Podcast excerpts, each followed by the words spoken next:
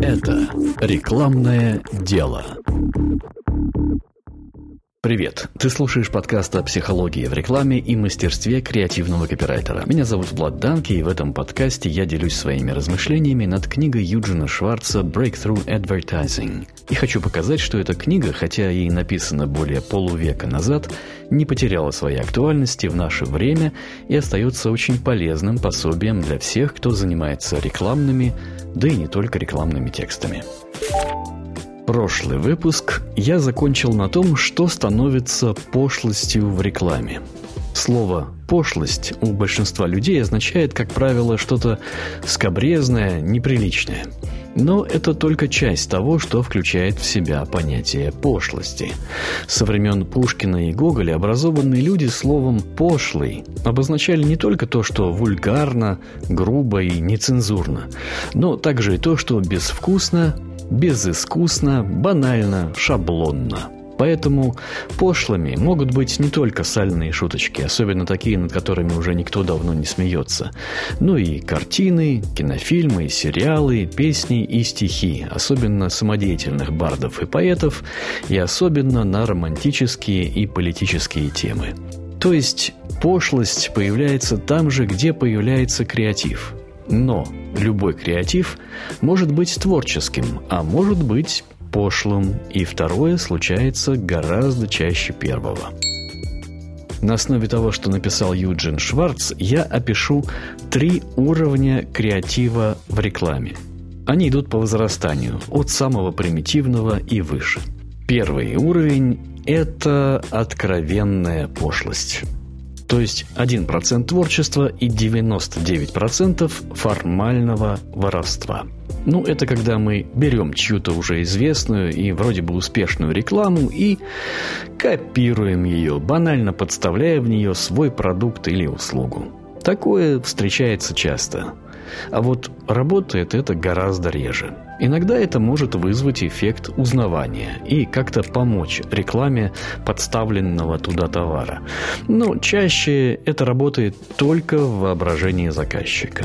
Потому что это не что иное, как вторичность и безыдейность, характерная как раз для креатива заказчика. Но это такое рекламный паразит, самое подходящее определение. Второй уровень. Это шаблонная пошлость или такой полутворческий подход, отработка формулы. Ну, у нас, у копирайтеров, есть несколько проверенных формул для составления рекламных текстов. На вскидку я могу припомнить, э, ну, FAB, например, Feature uh, Agitation Benefit, то есть uh, обозначение качества продукта, некоторая драматизация вокруг этого качества, ну и uh, в завершении обещание удовлетворения желания. Или Picture Point Promise, или uh, знаменитая AIDA, или вот предложенная мною ранее памятка CONG. Вообще-то разных таких формул десятки. Они, между прочим, полезны, конечно же, потому что копирайтерские формулы задают структуру текста, они как бы служат нам подпорками. Но при этом они провоцируют ходульность и банальность. И если использовать э, такие формулы, не особенно задумываясь над тем, что ты делаешь, то появляются рекламные штампы. Такого мы тоже видим довольно много. И третий уровень – это действительно творческий уровень. Уже без воровства, без шпаргалок с формулами. Это и есть работа креативного копирайтера. Творческий подход к каждой новой рекламной задаче, каждому новому продукту. Это сложно, это даже очень сложно, это утомляет и даже опустошает, потому что творчество художника – это свободный процесс. Вот я сейчас занимаюсь, в общем-то, таким видом творчества. Пишу этот подкаст не почему-то заказу, а как мне хочется. Или, говоря языком художника, как я это вижу – Копирайтер же должен творить на заказ. Начинающему копирайтеру это бывает легко и даже забавно. Я в начале своей карьеры ощущал себя именно так. Но эта творческая игра довольно быстро заканчивается, и наступают трудовые будни, как говорится, когда нужно выдавать креатив к определенному сроку, к дедлайну, знаете ли. Причем еще и в нескольких вариантов, поскольку заказчики любят, чтобы у них был выбор.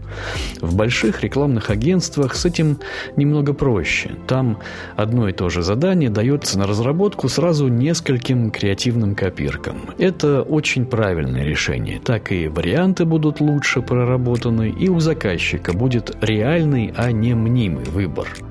Но если ты работаешь не в крутом агентстве, а как большинство твоих коллег, то разные варианты тебе нужно выдавать самостоятельно. И хорошо, если среди них хотя бы один будет действительно креативным. Вот тут и понимаешь, почему эта работа называется копирайтер, то есть автор копий. Потому что творить по заказу это непросто. Конечно, постепенно нарабатывается опыт, а с ним нарабатываются так называемые творческие приемы, что, в общем-то, те же самые штампы, только с более приятным названием. Развивается профессиональная интуиция, когда понимаешь, что нужно сделать, чтобы заказчику понравилось. Развивается, наконец, профессиональное чутье, когда из кучи информации о продукте ты выхватываешь то, что нужно использовать в рекламе и чувствуешь, что это сработает. Но суть твоей работы все же заключается в том, что ты делаешь копии. Поначалу ты копируешь что-то, что понравилось тебе самому, что произвело на тебя впечатление, когда ты только осваивал это дело, какие-то яркие рекламные работы больших мастеров. А когда и тебе удается сделать что-то удачное, то ты начинаешь копировать сам себя – Юджин Шварц в своей книжке пишет об этом. Many copywriters grow old or tired or afraid. They stop searching for a unique solution in every problem. From this moment on, they begin to copy instead of create. And most pathetic of all, many begin to copy themselves. То есть копирайтеры стареют, устают, и в какой-то момент перестают искать уникальное решение для каждой своей задачи, и вот в такой момент они начинают копировать вместо того, чтобы творить. И в самом печальном случае они начинают копировать сами себя. Плохо, когда вместо креативного копирайтера ты превращаешься просто в копирку. И еще хуже, когда те, кто только что пришел в эту профессию, сразу же становятся копирками. Сами себя они копировать еще не могут, поэтому просто воруют у других. Я заметил, что у молодых людей это слово «своровать» в применении к творческой или около творческой работе стало популярным. Понятно, что иногда этим словом называется творческое заимствование, что, в общем-то, нормальный процесс для образованного человека, живущего в информационно насыщенной среде. Но нередко воровством называется то самое воровство, о котором я сказал в начале выпуска про пошлость первого уровня. Ладно, они хотя бы честно называют воровство воровством, не прячась, подобно госчиновникам, за лицемерными словозаменителями. Итак, третий уровень работы креативного копирайтера – это и есть, собственно, творческий подход, когда каждый новый проект – это challenge, то есть небольшой вызов твоему творческому характеру. Работать так постоянно тяжело.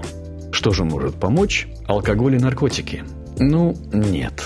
А вот маркетинговые исследования – да. Во-первых, они помогают нам запасаться знаниями о рынках, на которых мы работаем. А во-вторых, они... Нет, не подсказывают, что нужно делать, но они довольно ясно говорят нам о том, чего делать не нужно. А это тоже полезно. Если ты ищешь в лесу грибы, то лучше сразу понять, где их искать бесполезно. Еще более важно то, что в этих исследованиях содержится информация о людях, покупателях, потребителях, клиентах, позволяющая нам задаваться вопросами типа «В каких случаях женщины предпочитают готовить сами, а в каких заказывают готовую еду?» или «Какие товары люди покупают онлайн, а с какими предпочитают ходить в магазин и почему?» И мы можем не только задаваться такими вопросами, но и находить на них ответы. А еще важная роль маркетинговых исследований и опросов в том, что они дают копирайтеру самое важное – обратную связь. Если ты работаешь по-серьезному и ведешь долгосрочные рекламные кампании, то это как разговор с большой массой людей. Ты сообщаешь им что-то, и, естественно, ты хочешь услышать их ответ – я несколько раз сталкивался с тем, что таким ответом, мол, надо считать продажи. Мол, если после твоей рекламы спрос и, соответственно, доход с продаж увеличился, это и есть главный ответ, который нужен. Это и так, и не так.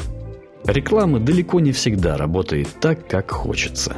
Иногда она вовсе не работает, а иногда только кажется, что не работает, хотя на самом деле Поэтому маркетинговые исследования могут показать, что же там произошло на самом деле. Из своего опыта я помню случаи, когда по показателям продаж моя реклама, казалось бы, не работала. Но данные опроса показывали, что люди вообще-то ее заметили и запомнили. Так что же пошло не так? Когда ты ведешь долговременную рекламную кампанию бренда, это ничуть не менее важный поинт, своеобразный движущий момент в твоей работе – с негативными моментами нам приходится работать гораздо чаще, чем с позитивными. Ну, то, что твоя реклама понравилась заказчику, это, конечно, позитивный в личном плане момент. Но если он не будет подкреплен выручкой, то этот лайк быстро сменится дизлайком. Поэтому негативные моменты надо умело прорабатывать. Ну, во-первых, чтобы и заказчику объяснить, что тут к чему, и внести исправление в рекламный образ своего продукта, в его персонификацию в рекламной кампании. Вот об этом в следующем выпуске. Это был 12 выпуск подкаста «Рекламное дело». Меня зовут Влад Данки. Впереди еще много интересного. Музыкальное оформление для подкаста предоставлено порталом Royalty Free Stock Music mixkit.co. Это рекламное дело –